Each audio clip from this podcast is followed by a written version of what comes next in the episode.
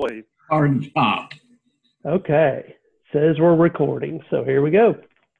All right, welcome to RazorPod 2020. Much like all things 2020, we are late and discombobulated and uh, not really uh, with it.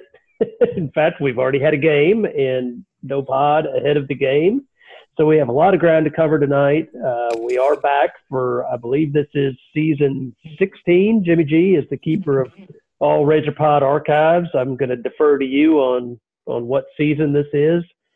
Although I feel like I've said 16 for the last five years. So. Uh, yeah, your math is good. I Got to be before 16. I remember doing Razor Pod at Gibby's house on Oak Street. uh, on Polk. Yeah. Yep. On where? Uh, no Yellow House. We did it at Polk before we went to the studio. Yeah, Oh, I think that's right. uh, you know, there's been a lot of. Yeah, it's been a while. I, I, started, I don't know, Pat. I'm sorry you deferred to me because I don't really have Yeah. engagement. Uh, I thought you had like a big notebook, spiral bound notebook that had every game we've ever picked, and uh, try for people. I was gonna break it down, but I, I bought a, a brand new spiral bound just for this season. So brand new. Uh, oh, some reason the camera, but it is brand new. First page it's got the games listed here. It's high tech.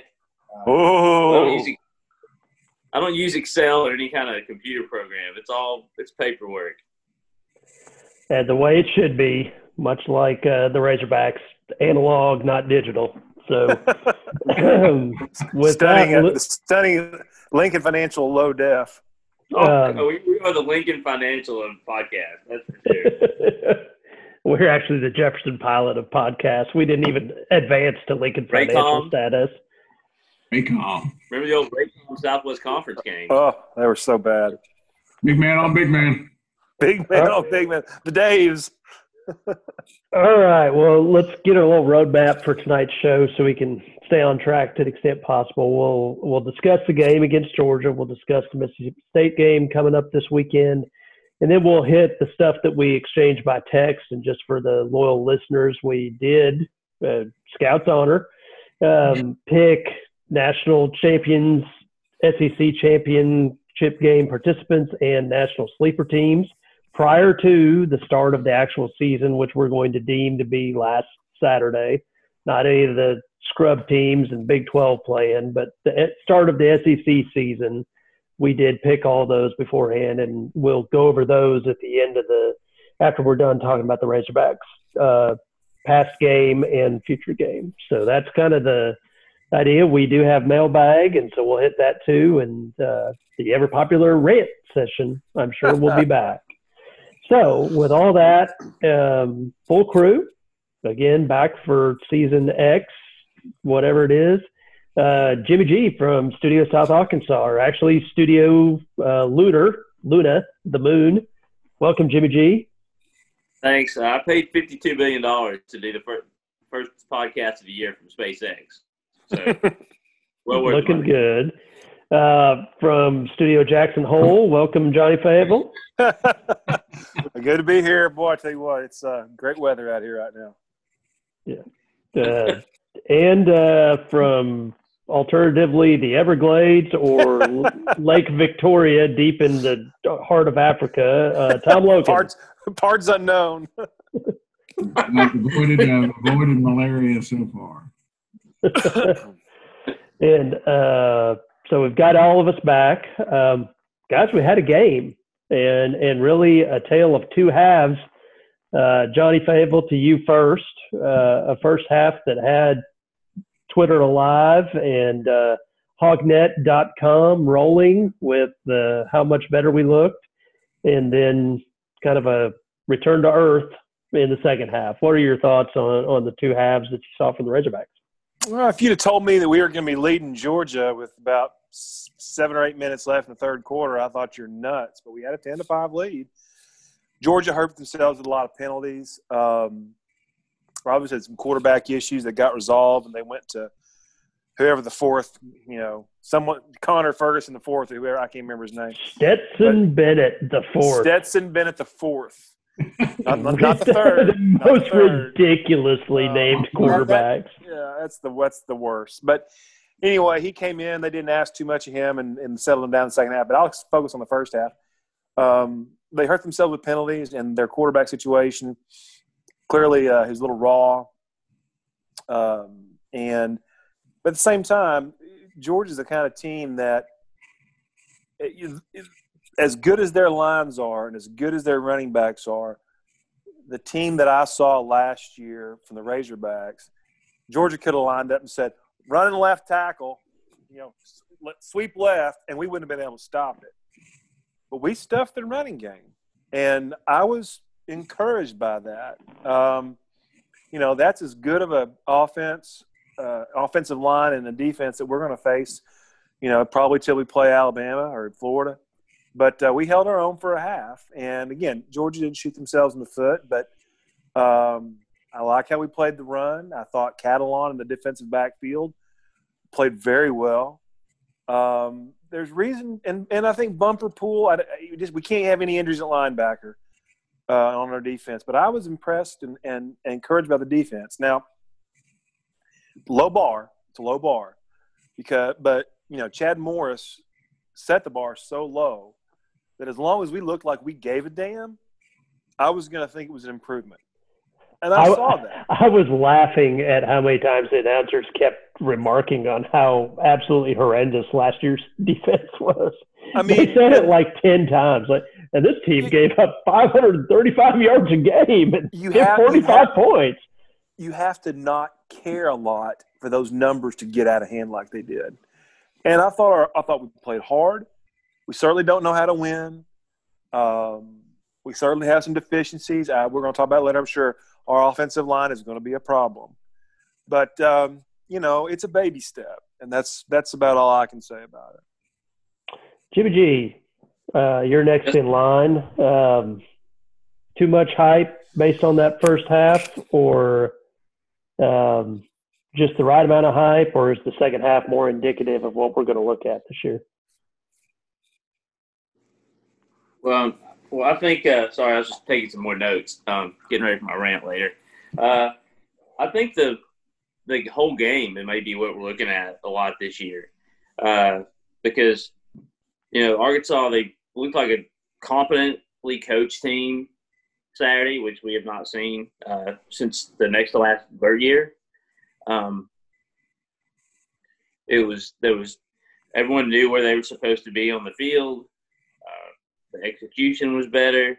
Uh, we played a defense that may be the best defense in the country, so you can't really get too upset with the offensive performance. Now, the things that probably not going to change about Franks, and I know uh, we all watch a lot of SEC football. And when he was at Florida, it was the same kind of performance he had at Florida. A lot of talent. You can see the glimpses of big plays, but those dumb throws that he made, that, that that's not going to change when we play worse defenses. He's he always has made two or three throws a game that you're just like, what's he doing? And uh, so you're just gonna have to live with that with as long as he's in the lineup. But he can make some uh, explosive plays and put you in a position where you can hit some uh, big gainers, and we certainly have the receivers to do that. And we talked about it in the offseason that uh, this team's certainly not on the level of Georgia, Alabama, LSU, uh, Florida, you know, some of those the upper echelon teams. We weren't totally bereft of talent, um, it, but it just appeared we were totally bereft of talent because of the, the, the whatever the Chad Morris experiment was. Um, because, and I think you noticed the difference in the off the preseason camp and the off season. When Morris came in, he kept talking about uh, recruiting, getting his players in. He didn't. He never hardly said anything about like the current team. Well, Pittman, who's recruiting just as well, better than Morris, and Morris did get some players in here, but um, you never heard that kind of talk. And when that's all you're talking about the media, like Morris was, that's probably all he was talking about to his own players. And he certainly, you don't have to be a uh, have a PhD in psychology or psychiatry to figure out he never had that locker room. Um, so it looks like Pittman has the locker room, and we've got the effort, and now we just need to get more talent than we have, and I think it's coming. And I do think people are going to be patient after seeing that, but back to your actual question, I think the game is going to be like a lot of these big name teams we're going to play. We don't have any cupcakes this year. We're going to see a lot of games where Arkansas ahead or close at the half into the third quarter, but then we just don't have the depth, especially as the season goes along. And if injuries mount up, you're going to see a lot of games late third quarter, fourth quarter that may get away from us. Uh, Tom, to you now to kind of put a cap on the Georgia game. Anything good, bad that, that really stuck out to you about that game? Um, I think uh, the good. Well, I thought the defense played well throughout. Um, really was impressed with the secondary. Uh, they did get beat at times, but uh, very differently than in the past. Uh, there was usually a guy right there. I mean, uh, Stetson uh, Stetson Gallagher the fourth. Thurston Howell. Sir Stetson? he uh, he uh, his great great great grandfather father uh, he uh, he made some really good throws. And Fell on the battlefield while attempting to defend Atlanta from the invader. And, uh, General Sheridan was marching on Atlanta. there was a Stetson the first. That was almost a little good foghorn leghorn. I say, I'm too drunk to taste this chicken. but uh, yeah, no, I, I mean, I thought our secondary played played well. Jacobs, the transfer from ASU, was in position position a lot. Um, there were a lot of throws that were just really good throws, uh, and they have great receivers and a lot of talent, and they made plays uh, in the second half. But our guys were there, and um, and and we, you know, in the first half played great. I agree with what Gibby said. We just really stoned them on the run, and their quarterback wasn't at that point in his career up to the task of of making us pay anywhere else because our secondary, I think, we're in position and so then they they called on on old Stetson, and he made some great throws, and that kind of broke the game open. And in addition to the fact that I think we just got exhausted because our offense just failed to move the ball entirely. Really, the really uh, the whole game consistently uh, had the one big play where Franks made a nice play. Um, but uh, you know, I mean, you could tell just watching that defense that they were uh, in the right position. They knew where to be, uh, and you know they may not have the the kind of horses to run with those Georgia receivers right now, but they they were they are going to be there, and uh, that was that was super encouraging to me. The big the big uh, area where we were just completely last year bad was special teams. We oh, played oh.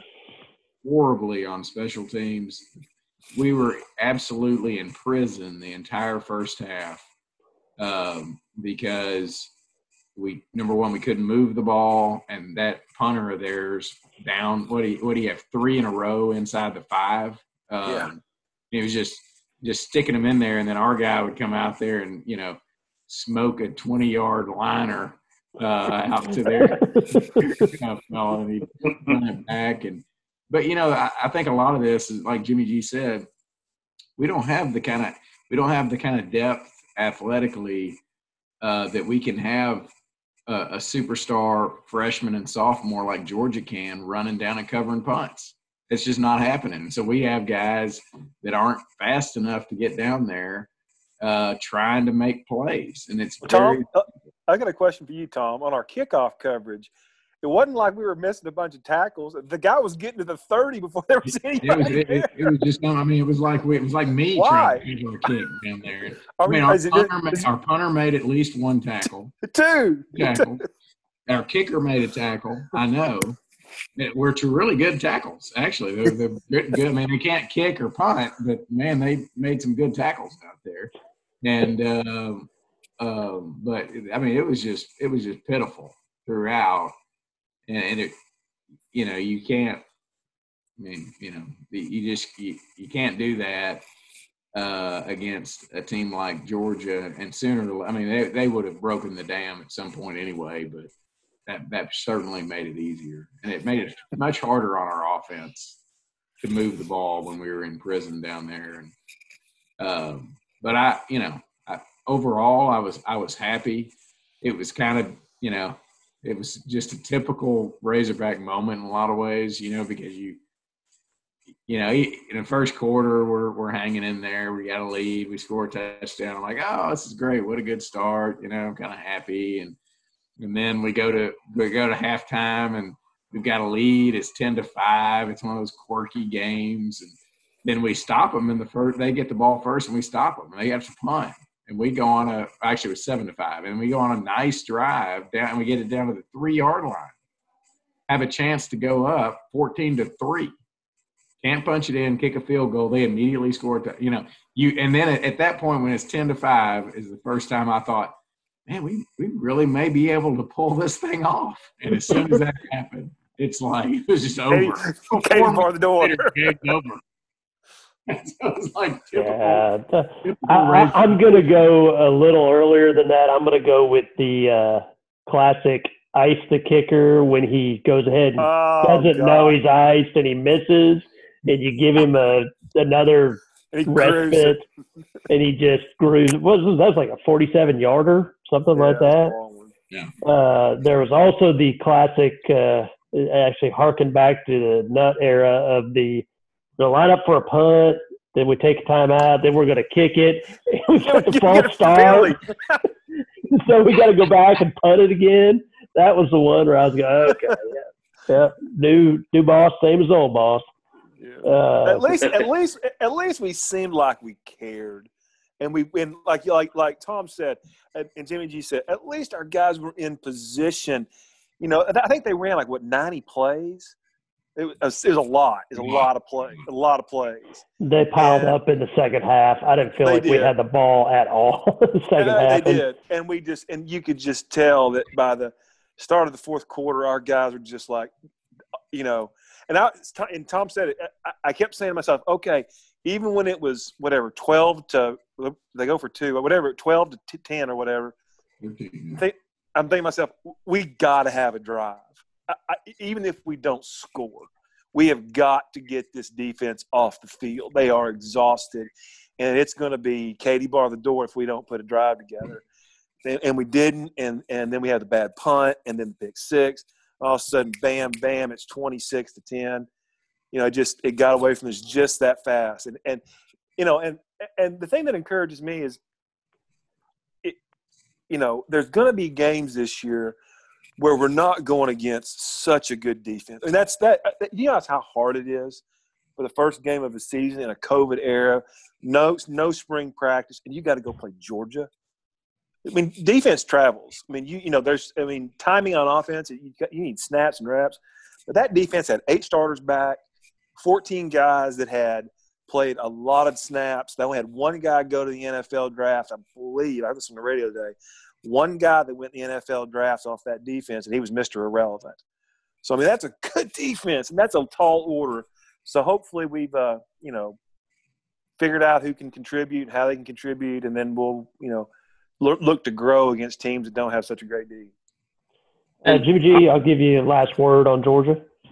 Uh, I just think the one thing we'll have to be most patient with. We've talked about you know punt team, field goal team, and all. Pittman's never even been a coordinator, so I think the game management part is where he's really going to have to. He's got a steep learning curve, especially in his first year. So I think um, that's an area where he's probably going to be a little shaky to start with and you know you'll just see over time. Now the problem is, is like Bielema, you watch him at Wisconsin, and their teams were good. But man, they got entire games in the fourth quarter, and the clock management, the decision making on fourth downs, and all this stuff was just awful over seven years. So you knew coming in that was going to be a problem with him, and it probably wasn't going to get fixed uh, when he got to Arkansas because he already been doing it for so long. With Pittman, you know, it's his first year, so we'll see. Um, and really, the fourth quarter, there weren't really. Yeah, I was just talking about in general, but the fourth quarter, obviously, there were no game management issues because at that point, Georgia kind of put the game on ice. But uh, the only thing I might question was the decision they kicked the field goal. Um, it was seven to five. Do we really think we are going to hold on and win ten to? I mean, so at that point, maybe go for the go for a touchdown. But I mean, I'm not going to quibble too much on that. But I just think the game management part. Do you like? Do you like the trick plays? Yeah.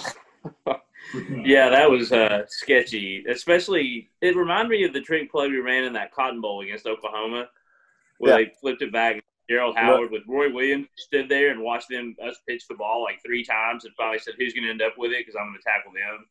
It was just too slow developing, too just I don't know. It, that was really a Nutt era top play.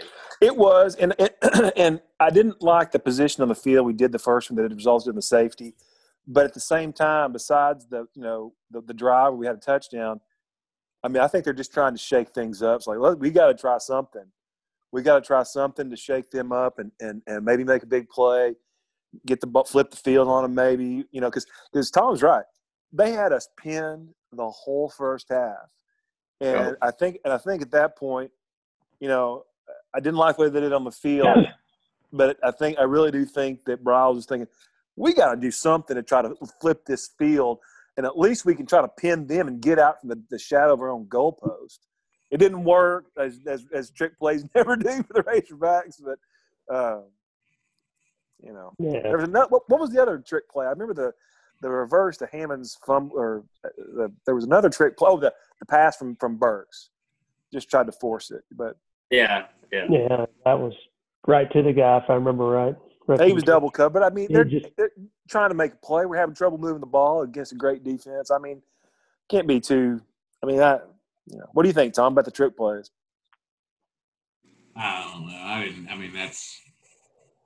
I, they didn't. Obviously, there was no chance of them ever succeeding. But I, I didn't necessarily mind them calling it. it. It wasn't, you know. Just trying. They're just trying to, to, to change change momentum.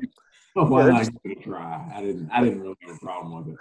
Yeah, they're just trying to change momentum. I think. I, I you know, I didn't. I was. I know didn't like where they were on the field for the first one, but I mean, I understand why they were trying to do that. Um, all right, let's pivot now to a game that looks a lot different this week than I think if we had done a show last week, we probably would have said some things on air that we would have had to take back. But going to Starkville to play a Mississippi State team that went into Death Valley and put up SEC record passing yards on the defending national championship LSU Tigers. So that was an odd result happening at the same time as the Razorback game, so I didn't get to see a ton of it other than, you know, it looked they look sharp. They look like a vintage Leach team in his first game, and they did it to LSU in Baton Rouge. So, uh, Tom Logan, lightning in a bottle, or is that the real deal? Uh, I mean, I, so um, I think that it's probably you're going to get from Leach what you've always gotten from Leach everywhere he's been. He, he's going to have some huge explosive games, and um, and, and they're going to score a ton of points, and they're going to beat up beat somebody that maybe people are surprised about, and, and then they're going to have some games where the guy throws five picks and uh, they get beat by 21 or they blow a big lead um, you know, he's he, Leach has been around long enough now that to me, the you know, I mean, he's he is what he is, um, and he's probably going to have more talent in Mississippi State than he did at Washington State. Um, maybe, may, maybe similar, I would say, to where he was at Texas Tech. I, I'd be surprised if this team from that he has for Mississippi State right now rivals the best of his Texas Tech squads. But uh, obviously, they're gonna they've got potent offensive weapons. They're gonna and gonna score some points. And you know, we're not going to be able to grind out a 17 to 14 win. Um, but um, I, it would also not surprise me at all to see them a little flat uh, when the Hogs come to town. I mean, they're not gonna you know they're they're the conquering heroes on campus right now. They had a huge win, but they're not going to be coming into a you know a, a sold out um, stadium in in Starkville, uh, and and so there there could very well be a letdown. Uh, I think I think Arkansas is going to play with a lot of emotion and be ready to play. Um, and I, I, just, you know, I don't, I don't, I didn't get to see the game. I haven't watched the game just like you, Pat. I saw the highlights with Mississippi State receivers running wild. All you know, it seemed like they, every time they cut in, some some guy streaking down the sideline for a 60-yard touchdown catch. Um, man, but you know, so I, I don't. I, it's hard for me to handicap them. I'm just going purely by by uh, what I've seen from Leach in the past and what I expect Mississippi State's talent base would be, which would be, you know, probably right now probably better than ours, but not like wildly better. So I, I don't know. I mean, it's I, I, don't think I don't think Mississippi State is going to go nine and one this year. Jimmy G, um, your thoughts. Uh, I, uh, uh, I won't even ask you the question. I'll just ask you to kind of talk about Mississippi State and what you saw with that first game from them. Well, again, you know, like y'all mentioned, their game was same time as our game, so mainly just highlights. Uh, I didn't know Costello threw for 630 something, 640 something passing yards. Uh, that just that, that sounds made up against an LSU uh, defense. Um, I I don't think Leach's teams at Texas Tech or Washington State are. Uh, I'm not totally disagreeing with Tom, but I don't think they're inconsistent. I just think that the talent level um, that they've had has not been up to the level of like the top tier teams in their conference. So when they did Texas Tech, they didn't have the talent that Texas or Oklahoma had. Um, when they were at Washington State, they certainly didn't have the talent of the USC or their cross-state rivals at Washington or Oregon. Um, so I just think with those factors that yeah, you're going to pick somebody off, but also a lot of times, like when they played Washington, when he was Washington State, they had no success against Washington because Washington had NFL caliber secondary, so they could just lock up those receivers one on one and then get after the quarterback without having to commit extra guys in the secondary. And so um, you see situations like that, Leach would struggle. Um, Oklahoma never had much problem with Leach. Uh, now Texas, on occasion did. Um, so I, but I think teams like us going up against a team like them, it's not going to be a great matchup for us. Uh, I think in a couple of years we will. It'll be like we could be talent up with them, and then we'll be fine. Um, and the games will be competitive. They'll be even, and we'll have as good a chance to beat them as they have to beat us. But at this point, I don't, I don't like the matchup. Now I hope Tom's right. They could be flat that could help us. And maybe that passing attack, sometimes the timing is off. Uh, certainly, it can't be much more on than I would guess it was at Death Valley last week. But that's what you got to hope. You got to hope that you can throw their timing off a little bit. I just, you know, our lack of depth at linebacker and the way they run guys through there, your linebackers can get on coverage and stuff. I just, I don't know. It sounds like a really tough matchup for us. Uh, Johnny, turn to you next. I mean, I kind of agree with Jimmy G's analysis there. It's just a tough back-to-back matchup. I mean, the good, stout, solid defense run game of Georgia, and then we got to turn around and go deal with this anomaly that we hadn't seen in the SEC for many years since the air raid days back at Mumme. Yeah. So Am, I, I didn't like like like y'all said. I was having to catch this game during commercials or dead balls, whatever, uh, the Razorback game. and you know, one of the things I would caution everyone on is I don't know if there's been a team in the SEC who's been as discombobulated through COVID, through uh, the early draft leaving, and then opting out of the season than LSU oh, they were extremely discombobulated and not cohesive in that game at all. Now, to take nothing away from State, they played great. But what I saw at LSU just did not seem to be what I've expected to see from LSU, especially coming off a 15 game winning streak uh, last year. So I don't know. Uh, we'll we'll see. I, I don't know if we know. I mean, we don't have a lot to go on except this one game. Um, and and again, 623 yards doesn't just happen. You know, it, it's obviously a system that's, that's notoriously slow starting too. I mean, yeah, they've had big time scares early, even in their national championship year.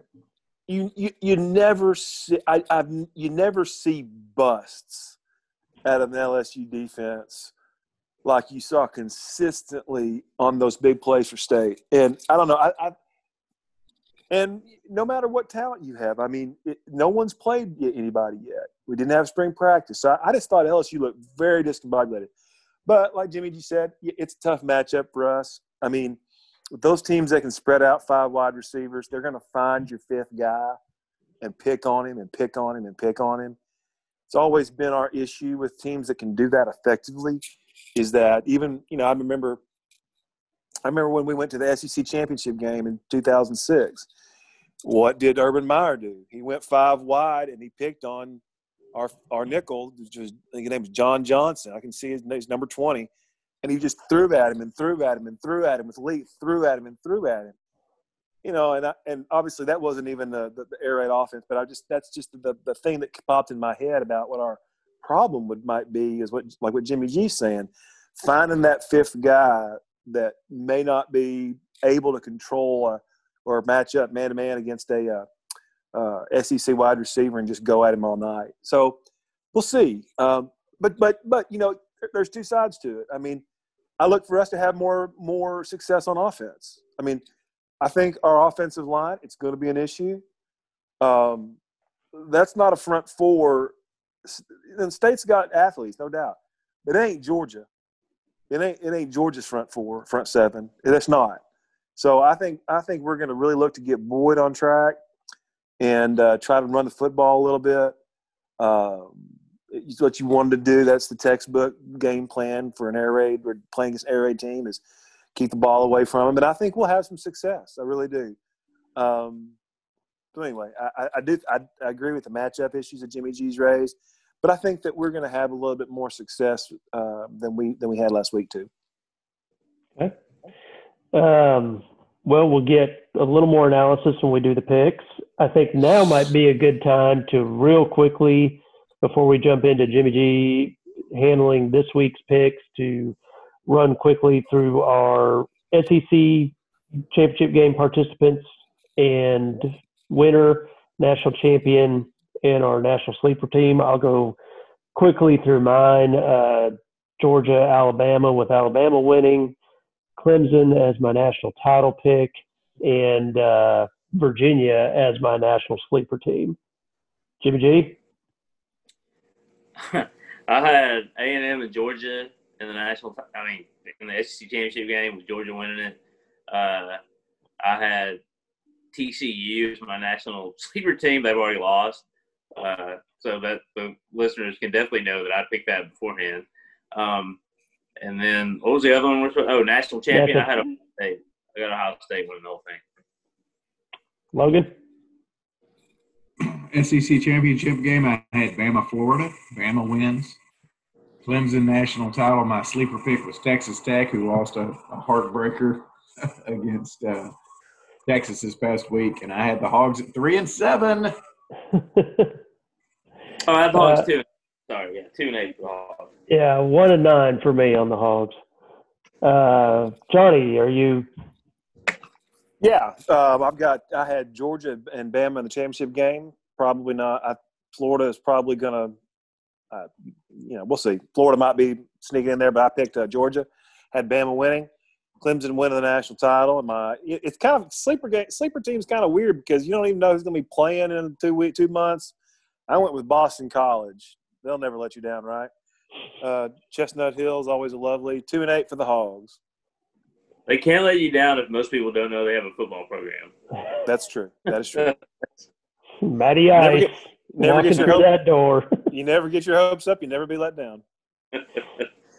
okay, Jimmy G, I'm going to turn it over to you for this week's picks. Everyone's zero zero. Everyone is zero and zero. So uh, a lot of teams would like to be zero and zero. A lot of pickers would like to be zero and zero. Uh, yeah. Um, we're going. It's going to be kind of a weird year for the Pick'em because obviously we uh, take the show on Wednesday nights, and uh, I'm completely sure that uh, at some point this season, some games that we pick will probably be get postponed on Thursday or Friday. So, um, anyway, just letting the listeners know we record this. These are games that are still on as of Wednesday night. Uh, I don't know. I didn't uh, run it through the big boss, which I know you know poor communication kills a lot of big businesses. So uh, I didn't run it through our host uh, Patrick Williams. So I don't know what we were doing about sleeper games since there's, you know, I mean, are we going to try to have them, or are we going to? Uh, that's it's tough because I mean, it's, it's just there's not enough. There's no interconference, you know, non-conference stuff, and I mean, we could wait till the Big Ten and Pac-12 get going. That would give us a bigger slate of games, I guess. Yeah, that's probably a good idea. All right, good. All right, so uh, there we go, and uh, also we took our listeners uh, behind the curtains a little bit for uh, some of our production meetings that we have and the great we have. Uh, anyway, um, well, this week we've got, as you might uh, surmise, we've got two Big 12 games and three SEC games. Uh, this week for uh, the Big 10 and Pac-12 to kick off. Um, so we don't want to slight the ACC, but um, but who are we kidding? There's really no NC matchups in the ACC right now. So uh, we're going to start with uh, Oklahoma State, uh, Oklahoma State, Oklahoma at Iowa State. Uh, that's a primetime ABC game, which tells you the state of affairs in college football right now. Um, OU uh, lost to Kansas State. We'll leave it at that. Uh, Iowa State, tough beginning. who beat them the first week? Louisiana. Louisiana. Louisiana uh, it's just Louisiana now, if you ask them. Um, yeah. But, well, Raging uh, Cajuns. That's all we need to know. And then they bounced back and took out my national sleeper team in TCU last Saturday. So prime time, Oklahoma at Iowa State.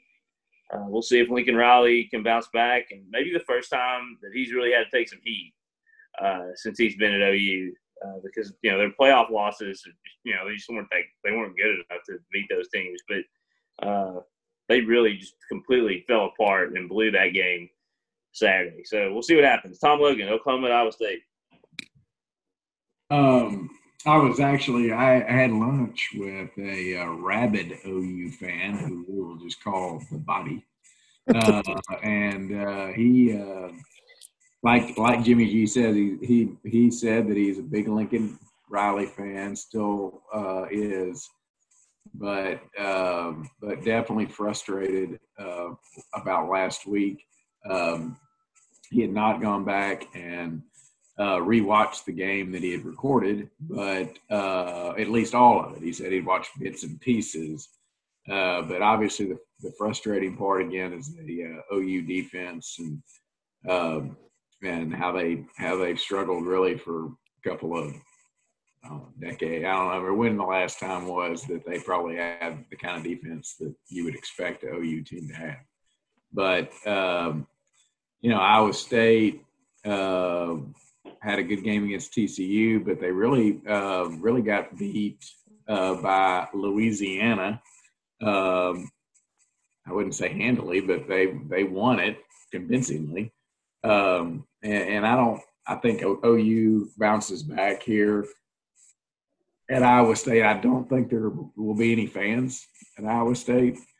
Um, so uh, nobody's going to have uh, the energy of the fans to feed off of.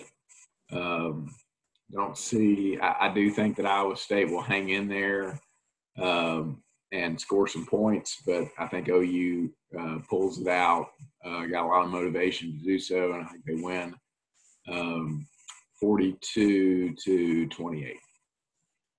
Johnny? Uh, maybe a buzz saw waiting on the uh, Cyclones this weekend. You know, OU did a lot. I mean, let's not forget they had a 21 point lead late in the third quarter. Spencer Rattler's stat line was you know, what we've come to expect from an OU quarterback. It was gaudy, except for the three picks, and they were all crushers. And one came at a really bad time. I know. So I think they'll get a lot of that corrected. He's a young kid. He got a lot of talent. Um, you know, maybe not there were several times in that game. He's going to learn. Several times in that game, he, he he he forced the football, and the resulted in interceptions when I think he could use his feet a little bit more. But he, will get a lot better. Um, OU's, you know, they are what they are at this point. They're an offensive juggernaut. Um, it just doesn't play a lot of defense, and um, it's hard to understand. But I think this they're going to be motivated for this game, coming off a loss. Uh, they should be, um, and after after blowing that lead to Kansas State, uh, I think they're going to be just too much for the Cyclones this week. Uh, I'm going to take OU 42 to 24.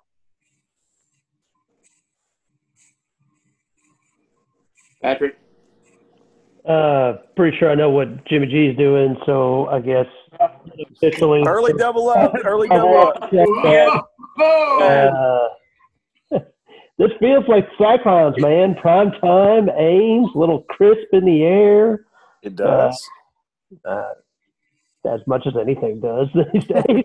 Uh, I'm going with clowns. Um, nip and tuck, 43, 42. All right. Um, yeah, I, I don't know what's going on with uh, OU's uh, defense. You know, they, I think they finally, I thought they were finally getting serious about it. You know, they brought in Alex Grinch, who's had a lot of success. Um, the and it's typical, even when their defense played well last year after they got finally got rid of Mike Stoops, is uh, that they might play well for a half, but those big busts are to come. And uh, you know, they the Rattler interceptions were bad, but you know, and I agree the third one he threw was was kind of bad, was a killer for him. But the first two were in the first half, so they'd overcome those to get that 21 point lead late in the third quarter. Um, and then you know they had the, the block punt, uh, two just huge gaps by the defensive backs and blowing coverages and like that kind of stuff. I mean, you saw in the college football playoff game against LSU. It's like on on speed uh, or steroids. I'm sorry, the, the blown defensive assignments and you know and how bad it could corral. I mean, how bad it could snowball uh, then. And so to do it against a team like K State, I mean, you know, they lost to Arkansas State. They had seven guys on their two deep out with COVID issues. Um, and you're up 21 points late in the third quarter at home against you know a team that you've got way more and motivation. They lost that game last year in uh, Manhattan that they were really embarrassed about. So it, it's just I don't know. It was it was just terrible all the way around. It's not how you usually get upset if you're to get upset, but they did, and so we'll see how Lincoln Riley rallies them. I I would think there might be some a possibility of uh, oh wow, uh, the Yankees just hit a grand slam. Anyway, so live sports update. Uh, if Jack Trice was full of fans and it was like Saturday night names, maybe there would be that one game a year that Iowa State just goes nuts. And but I don't think that's going to be the case. So I'm going to take OU bounce back uh, 38 to uh, 21 Oklahoma. All right, the Big 12 game. TCU at Texas, uh, my national sleeper team against Texas, who somehow pulled that game off in the last five minutes and then won in overtime against Texas Tech last week. Uh, I'm going to take the Longhorns. I don't want to do it, but uh, I think they're Ehlinger and those guys will uh, rack up a lot of points, and I don't think TCU has the firepower to stay in this one. Um, so I'll say Texas. Oh, maybe a little low scoring. TCU's defense is okay. Texas 30, TCU 17. Um, Patrick. Uh, going Texas. I don't think TCU's got the horses this year um, based on last week's game. Texas, Ehlinger, too much Ehlinger. Um, Texas 35, TCU 21. Tom? Uh, Texas, um, think they're going to be motivated, um, flying high, and I think they're more athletic and better right now. Uh, I, I think they win pretty comfortably, 42-21. Uh, Johnny?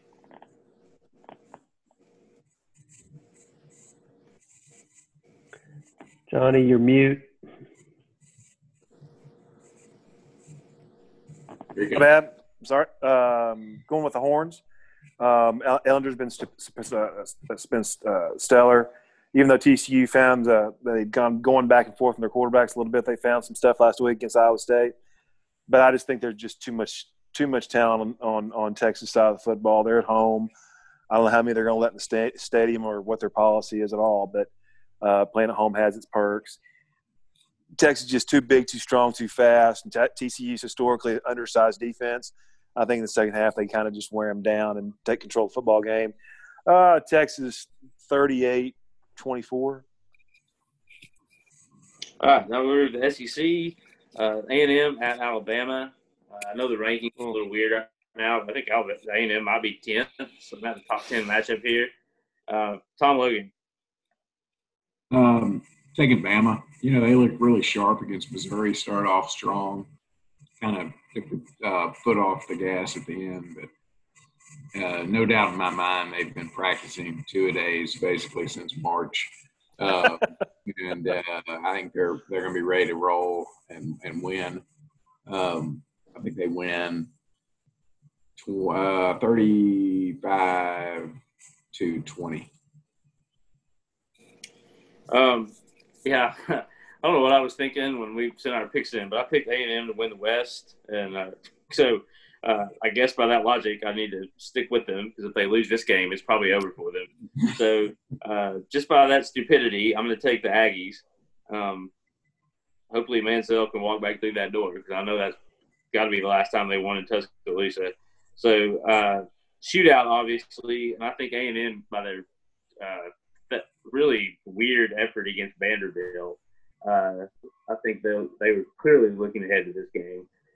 So uh, A and M thirty seven, Alabama thirty four. Johnny. Well, we we have an early season um, clubhouse leader for the Clarence Caesar Award. Is Kellen Mond still at A and M? It seems like he's been there since R.C. Slocum was the coach. He, I mean, he's been there forever. Anyway, yeah, agree with Jimmy G about that effort against Vanderbilt was bizarre. I know that they Vanderbilt's been playing some good defense, but that was a stink fest. Uh, whereas Bama looked razor sharp. Uh, you know, uh, they just looked like they hadn't missed a beat. Um, you know, it just Mac Jones played great. Um, I, I think Bama's just too much. You know, there's a lot of issues with not issues. That's not a fair way to say it, but some questions uh, about A&M still with their offensive line, how they're going to be able to move the ball. Not a great recipe for uh, uh, against an Alabama club. I just like Crimson Tide. Final score 34-27. Patrick Williams. Yeah, Johnny kind of stole my thunder. Uh, if if A and M has a sh- shot to win this game, it's because of their 17th year quarterback Kellen Mond. Um, but I don't think that they can do it. I'm going to pick Alabama as well. A little bit lower scoring than everybody seems to be going. I'm going to go uh, 28 to 17, Alabama. All right. Uh, and then this is odd. This game's in September. Auburn and Georgia. Oh no, sorry, October. We're in September right now. It'll be October third, but still, that's kind of weird. Auburn, Georgia usually is like middle of November. So, uh, and right off the bat, uh, big time game. Um, Auburn, uh, after a seesaw or kind of odd first half against uh, Kentucky, uh, rounded off a pretty not impressive second half and took care of the Wildcats. We were a trendy upset pick last week by a lot of national experts. And then Georgia, obviously, we broken down how they did against Arkansas. So um, Auburn at Georgia, Johnny. Um, you know, it's going to be really hard for me to pick any team with Chad Morris on staff. Um, but you know, I really think that Georgia found something in the second half of our game. It's Stetson. God, I can't. I've screwed his name up three times. Stetson the fourth, whoever. Um, you know, looks to be kind of a game manager type, but can make those effective throws to continue to move the football. We know what they have on both sides of the line. Um, you know, he threw for I think in about two and a half quarters, threw for 200 yards against us. Uh, obviously, I think Auburn's got more talent than we do, and the further ahead we are at this point defensively. But I think he's going to make their offense hum a little bit more than it did against us uh, because they're going to have more of a threat throwing the football. You know, and, and the question I have is when Chad Morris looked at Bo Nix and said, Do you want to be good or do you want to be great? I don't think Bo Nix said he wanted to be great. I just don't. I just I think that Chad Morris is going to kill his career. Um, I'm going dogs. I, I you know I, I don't like Malzahn. I think he's a phony, uh, and I think Chad Morris is the phoniest of all phonies. So not only am I picking Georgia, I'm rooting for Georgia. I mean, you know, I just I, I just can't stand those two goofballs down the plane. So um, maybe this is a heart pick more than a head pick. I'm going to take Georgia. Final score 28 21. Uh, Tom? Um, I think I'm taking Georgia. Uh, would have definitely taken them at the beginning of the year. Would probably not have taken them after the first half against Arkansas, but um, you know these these teams, especially with new quarterbacks, take a little while uh, to gel. They didn't have spring practice either, and so it doesn't necessarily surprise me if they struggle a little out of the gate. Uh, but they did show um, a lot of, I guess, uh, determination at the end when they had a chance to put the game away. They put it away. Auburn um, got some breaks against a pretty good Kentucky game, Kentucky team, but um, didn't look overly impressive at any point. I'm going to take Georgia.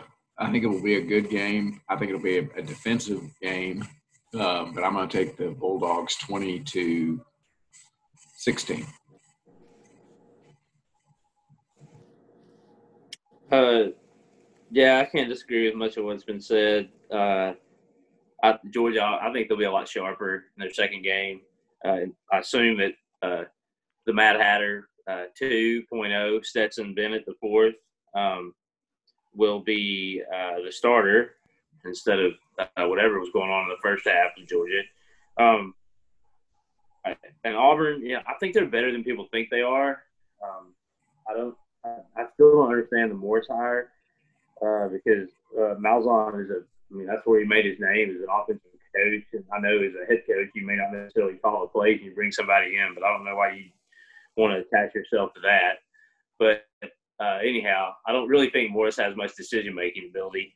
Um, Bo Nix certainly has got to be more consistent than he was last year, where it was like feast or famine. Um, I think it's going to be a really tight game. Uh, the under. Probably be a good bet here in this game. Uh, I'm going to say Georgia in a field goal kicking contest mainly. Uh, 19 to oh, we'll do Swami style. 19 to 15, Georgia. Patrick. Uh, same. I can't disagree with anything that anybody said. Y'all are all, I think, got this one nailed down. Um, I Georgia's the pick. Uh, I'll just for sake of being different, I'll go a little bit higher, uh, a 31 to 25. Little pseudo Swami there for you, Jimmy G. 31-25, Georgia. All right, uh, here we are, Arkansas at Mississippi State. First conference road game for Sam Pittman. Uh, the Razorbacks uh, to stay in the SEC West race probably need to get a win here. You want to start out 0-2 if you have any hopes to get to Atlanta. So, uh, but it's still all in front of us. We only played an East team, so all the West opponents are still ahead of us. Uh, uh, so, still control our own destiny. Always good to do that. Uh, I'll lead off. Um, I think that control is going to go away by about 9:30 or 10, or maybe midnight. How long Mississippi State game might take all the passes, and our defense may be on the field for 100 plus plays Saturday. Uh, I, do think the first half we're going to have some success on offense. I think Mississippi State's going to come out a little. They're not going to be as sharp for a couple quarters. Um, maybe Arkansas leads at the half, and I think the second half, is, again, it probably gets away from us. I'm going to say uh, State. Oh,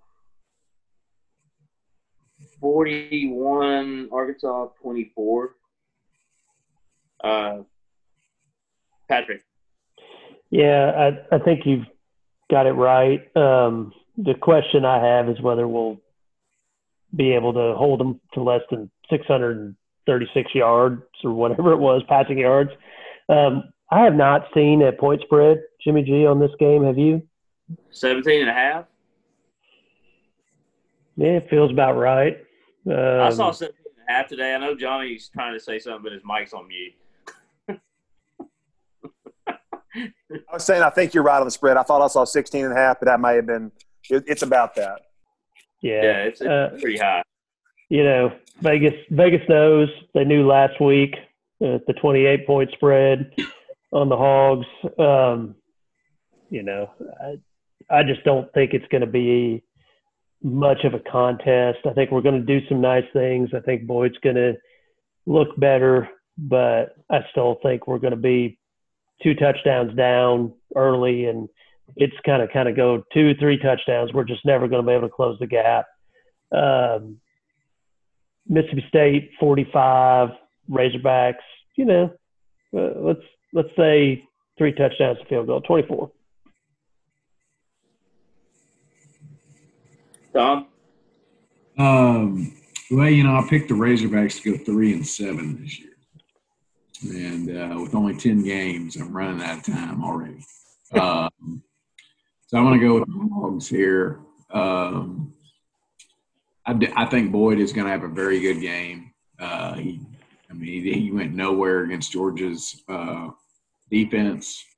I think our offensive line's going to play better with the run and Boyd's going to have a big day. Uh, he's going to touch 200.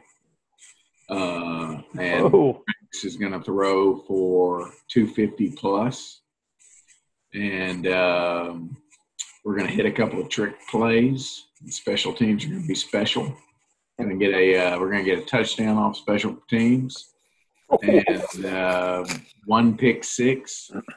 And it's going to be a Logan has a scoring 80 points. is, is there ice predicted in Starkville this weekend? That's the only way we can win down there. It's going to be a wild one in Starkville. The uh, the water towers are coming down all around uh, Starkville Denny Stadium, uh, and uh, I like uh, I like the Hogs in this one uh, in a in a score that that many don't predict. Um, and um, I'm gonna I'm gonna go with them 40 to 20 no 20 32 42 32 Hogs. You heard it here I, first. I just got to say, I've, I've known Tom Logan. Uh, I've known all the podcast members a long time. I've known Tom longer than I've known Patrick and uh, Johnny. And I, uh, what he does on his picks ever since we've known each other is just it baffles me because he finishes in last place every year, but he doesn't change tack. It's always the same lunacy and inanity, and it's just like at some point you think maybe one year it would be fluky enough to turn around. It never does, and maybe now I'm onto the, the, the this is the sanity. But if he wins, hey, I'm all for it. I want Tom to be right. Several bowl pick'ems. I've won several bowl pickums. That's true. That that's that is Several meaning more than one. pickup. We- We'd have to go right, um, check Well, we'd we have to check the, the I, the the listeners though come for our only Razorback pick our listeners care about is uh, Johnny Fables, and this year we do start off. Oh. The sponsor is tried and true. It's a local legend. Uh, Petit Jean Smoke Meats. yes, Yeah. yes. We've got all the you know you get your game day salamis and hams. Oh, and, yeah. uh, Love a good. Love a John, good Johnny's Logan. gout is flaring up. Just, Logan's gout is flaring up just talking about it, saying those words. Next week, brought to you by goutinfo.com. But uh, Johnny, do you have a good recipe for us that you like to use for those uh, Petit Jean Smoke Meats? oh, a- any way you want to make you can fry it. You Put it in can freezer and gnaw. just cut it and just just gnaw on a big old hunk of salami or summer sausage. Just oh, love Now- some Petit Jean. That, hey, that Petit Jean bacon that makes us some fine breakfast meats right there, buddy. I like I've heard bacon. you go through quite a bit of the Petit Jean Like, bacon. yeah, the uh, Johnny Fable Jr. and Johnny Fable the third, they love or the fourth. They love them some uh, some bacon. Jo- Johnny has been introduced to the word rasher he he buys rashers of bacon now instead of just uh, packages. If we ever going through the bacon at uh, my house, you can tell by my my, by my fat rolls on the uh, on the Zoom here. But uh, you know, I picked the Hogs to go two and eight. This isn't one of them that I thought we'd win. Um, you know, I, we clearly don't know how to win yet. Um, that's something that, that teams who are rebuilding, that's something they have to learn. We've seen it with multiple, you know, very rarely does a team go on a coaching change and, and start 8 0 like Nutt did. It, that just doesn't happen very often um, coming off a losing record. But, you know, I, I think that we're going to have some success. I think Tom's right. I think. I think Boyd's going to have a big day. I think that uh, we're going to move the football. I think we're going to find – you know, our receivers have got more space than they had against the Georgia defensive backs. I think that we're going to have more push with our offensive line. I think our special teams. I'm not going to predict a touchdown, but I'm going to predict that we're going to shore up some of that uh, those gaping holes that we saw in the kick uh, kick coverage game. Um, you know, it is a tough matchup. You know that our fifth guy, our fifth defensive back, is going to, you know, probably get burned a lot.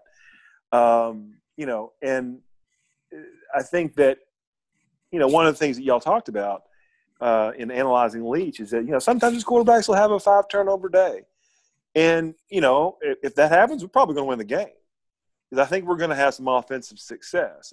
But if you're making predictions, any game that we said this for 16 years now, if your plan of winning the game is getting a bunch of turnovers, you're probably 17 point dogs for a reason.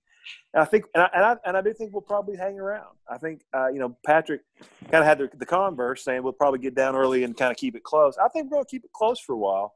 And then they're going to, you know, we're going to get tired and they're going to bust some plays on us. You know, I, I think they're going we're going to have some good and we're going to have some bad, which is going to kind of be the, the, the name of the season. So I'm going to take state final score of about 35 24. I think we'll probably score late to do that. Um, backdoor cover. Um, so uh, for those of you who are sports investors, um, anyway, but I think we'll see some some some more positive steps. You know, the, the frustrating thing with you know with having a no non-conference this year that I was you know worried about is that you know one of the things with that I, I really thought hamstrung Morris, besides being totally incompetent, was that they never had any success to look at and say see if we do things our way, we're go- things are going to start to turn. And I worry with a 10 conference game season, you know, I, I, worry about a young team, a new coach, and, you know, having that positive reinforcement. You have to see, you know, we, we've all seen it. You know, you can go back to Petrino's first year. You know, when we went on the road and beat Auburn, they were ranked. You know, we we we we should have we had Kentucky beat. We beat LSU in the you know you you could see, hey man, there's something going on here you know, Nutt. You know, he he um, you know, obviously went eight no. Oh. Something finally clicked with Bert in his second year where you can see. So I hope that uh, that we see some of that this year for the kids' psyche and to move the program forward from the doldrums it was after after uh, Chad Morris's two years. Are you forgetting about Club Dub? Oh yeah. no! Oh, I, I, remember Club Dub and the open and close on the same night, just like a a, a, a great Broadway play. Um, has there ever been a worse idea than Club Dub? I mean, I, I knew. I, I, I, I, don't know. Some of the turnover paraphernalia is approaching a worse idea is. than Club that, Dub. That, that okay. That's a that's a great rant, Pat. You and I'm going to steal that if you don't take it because that that coming off the.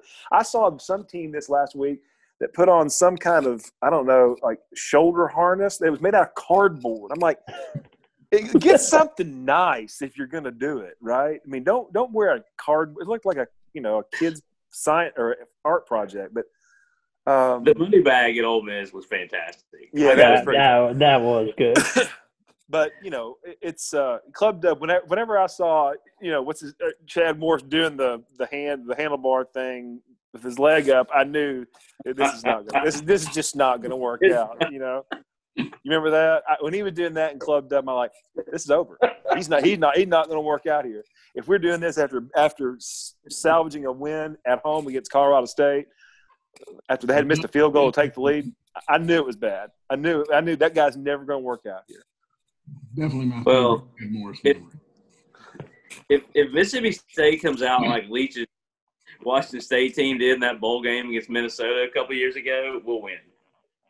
Because that may be the worst I've ever seen a Leach team play. Was that bowl game against Minnesota a couple years Yeah. ago? That was, that was so atrocious. But Is that the Yeah, other Music than that- City Bowl? I was gonna say I've seen a Razorback team play pretty bad against Minnesota. yeah, and this was worse. hey Carlos Ousley is still looking for his pinky, I think. uh, mercifully, that's the pick, Patrick. We have no swe- um, uh, no sleepers. Uh, as the listeners heard, we're going to wait until Big 12 and Pac 12 uh, ramp up. Sounds good. Thank you, Jimmy G. Uh, good start. Tom Logan, we have we have mail. No, mail sure that did. uh, is dates back from the Jurassic period, but mail indeed. Pre COVID. really, uh, we really uh, do. Um, and thanks to our loyal listeners, we got some longtime listeners who have uh, chimed in, and uh, we do appreciate uh, their their comments. Love to read the mailbag every year, um, and it's good to hear the positive reinforcement from our our old friends. And uh, speaking of old friends, Jim and Tulsa wrote in, um, and uh, this was in August and and said, "Hey, um, um, I know the season's up in the air, but would love to see you back. Are you going to do another Razor Pod?" And we didn't respond right away, uh, but uh, the answer to your question, Jim, is yes, we are going to do another Razor Pod, and this is it. Um, thanks for writing in, and I'm looking forward to you downloading um, downloading this uh, week's episode and writing in again next week. Um, actually, uh, 66% of our uh, mailbag came from Tulsa because our friend Tracy in Tulsa wrote in too.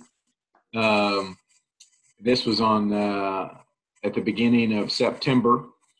It was a college colors day when he wrote in. It's a national holiday, apparently. Um, and uh, to commemorate, he looked over the schedule, and this was actually this actually quite a, quite a timely mailbag.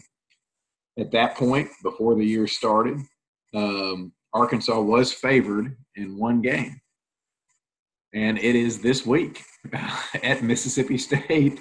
We had a fifty point five percent chance, not not fifty five, fifty point Point five five. uh, prevailing against Mississippi State, which is part of the reason why your old friend Tom Logan picked uh, being a uh, metrics guy and numbers guy, a uh, Moneyball type. That's part of the reason why I picked the Hogs this week.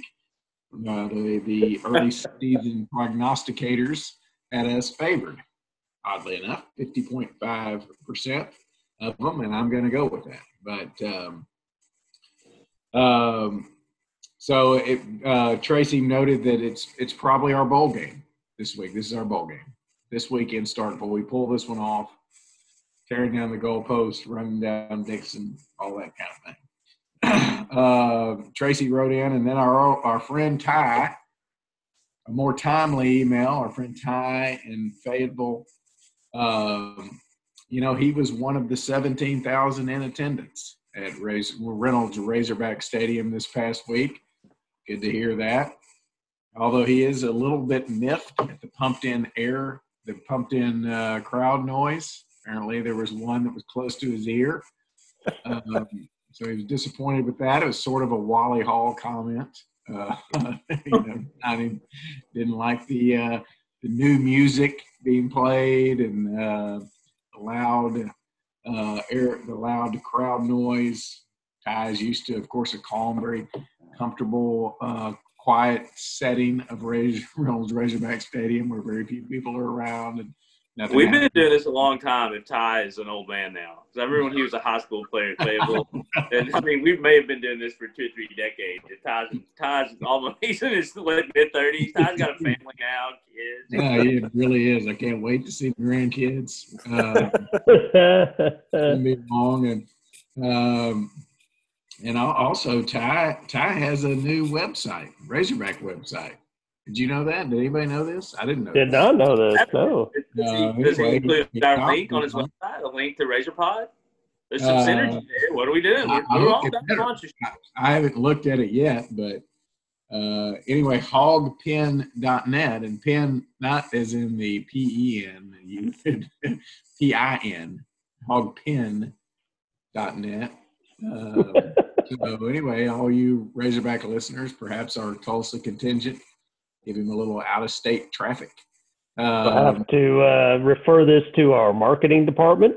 And uh, check it out. the, hey, they can What does get Petit Jean? What does Petit Jean have to say about this? as soon as soon as they ink the Petit Jean deal. Finally, we'll get that done. Then he can. Then they can turn their attention to hogpin.net.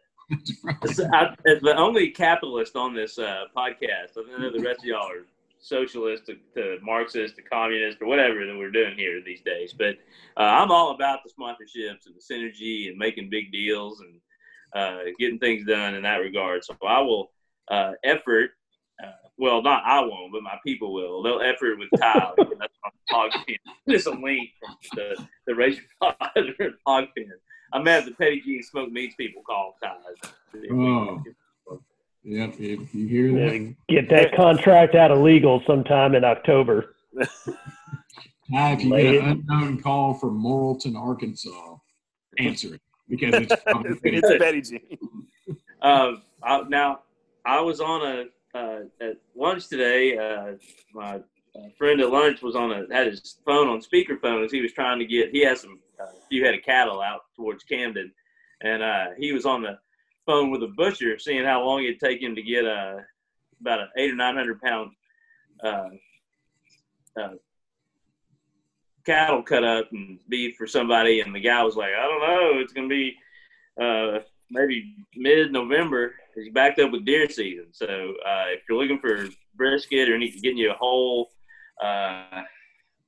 head of cattle cut up, it may be a while because he said the other guy he called said it'd be June of next year. He was so bad. The other butcher, you know, so. Lord, So I mean, yeah, South Arkansas, you don't want to mess around. You got to get those orders in early for getting We better we better get that gout info from commercial lined up. So Johnny, it's good that we've got Petit Jean smoked meats. That you don't have to send the cow to him or the pig or any of that to get a butcher. That, I mean, they'll go ahead and get the meat for you. well, now that Razor Pod has devolved into the pork bellies forecast, thank you, Jimmy G. You're welcome. That wasn't my rant. That was my PSA for the week. That's I've got a rant, I, but I do have a rant. okay, it's rant time, so have at it. All right, all right. So y'all know I've I've complained going back many many many many years about, and there's been a lot of good you know sports and sports business writers write about the failing model that is college athletics and specifically college football. About how you you you know and and when when when Jeff Long instituted I, I don't remember that VIP pro whatever it was the program about you had to he jacked up the donation you know, to keep your seats, and I had to pay it because we were good with Petrino back then. And, and I remember saying, you know, this is just not sustainable to keep soaking the same people over and over for for these tickets, because if it ever goes south, you know, you're never going to get it back. And this summer, I'm sure y'all have heard the commercials. I've heard them on the radio a lot about the One Hog Fund. Okay, have y'all heard about this? I've heard. where they're where they're Uh, basically yeah, where they're basically saying we're in financial trouble. Send us some money, alumni. I'm sure y'all are getting the letters. I think we're all from you know with the university, and I'm thinking to myself, wait a minute, you soaked the ticket holders for years to where I mean I gave mine up and I haven't missed them not a single solitary day. You take the the, the, ESPN money which is millions and millions of dollars. And before we ever have one game where we don't have a, a crowd where there's a lot of tickets sold, you're, you're soaking the people for money. After you expanded the stadium for $120 million to add 3,000 seats? No, I'm not giving you a red cent. You have, you made a bad hire in Jeff Long. We I said it back then and um, he there has been horrible decision making financially. And if you can't make it work, it's no longer my problem or my concern. Look, I give money, but but coming to me after what we've done, what what how you treated the fans to to to, to get more cash, how you uh, have been drunk on the SEC network and ESPN money, how you expand the stadium with nobody other than David Pryor to sit there and say, I don't think it's a good idea. And then come to the fans and say, oh, COVID's here before you even have one game saying we're not going to have the revenue. No, no, you're not. No, I'm not. I'm not doing it. So that's my rant. Um, get your house in order, U of A. On the financial side, I don't want don't don't come begging for money anymore. Good one, Jimmy G or Tom. You got a rant? Uh, I do. It's not quite as serious as uh, Johnny's. Um, I'm sure we. Case asked about that the hog, hog one hog fund. I, yeah, uh, this is this is a little. I mean, it's serious, but it's not that serious. Um, we all watched a lot of sports uh, over the last couple weeks since a lot of, or even maybe last month or two when they finally started coming back, and the last couple weeks it's been full bore with. Uh, there's been college football, the NFL, the NBA's been final starting tonight. So their playoffs been going on. The NHL, the Stanley Cup just wrapped up this week. Uh, it's the craziest time in American sports. Like every major sport's going on right now. Um, and so uh, there's been more uh, the commercials, and our favorite uh, uh, Applebee's is always loaded up on uh, during games. The these they and their food, as we've talked about over the years on this show, never looks good. Even on the commercials, it doesn't look appetizing. But they've hit a new low with this uh, get a dozen crunch shrimp for a dollar with any steak entree because like they don't even pretend that the shrimp is like actual fried shrimp. It's basically it's this it's that like when you're walking down the frozen food aisle, that little SeaPak of shrimp and big around little popcorn shrimp stuff. Literally, that's what they're showing you on the commercial. It's not even like, yeah, these are Gulf shrimp. These are fried real shrimp. No, no, it's just the little popcorn thing you can go buy for a couple bucks at the from SeaPak at Walmart in the frozen food section. They're not even trying on their commercials. So I can't even imagine what these things look like in person. It's probably just the bottom of a thing of Long John Silver's crack from the display. I mean,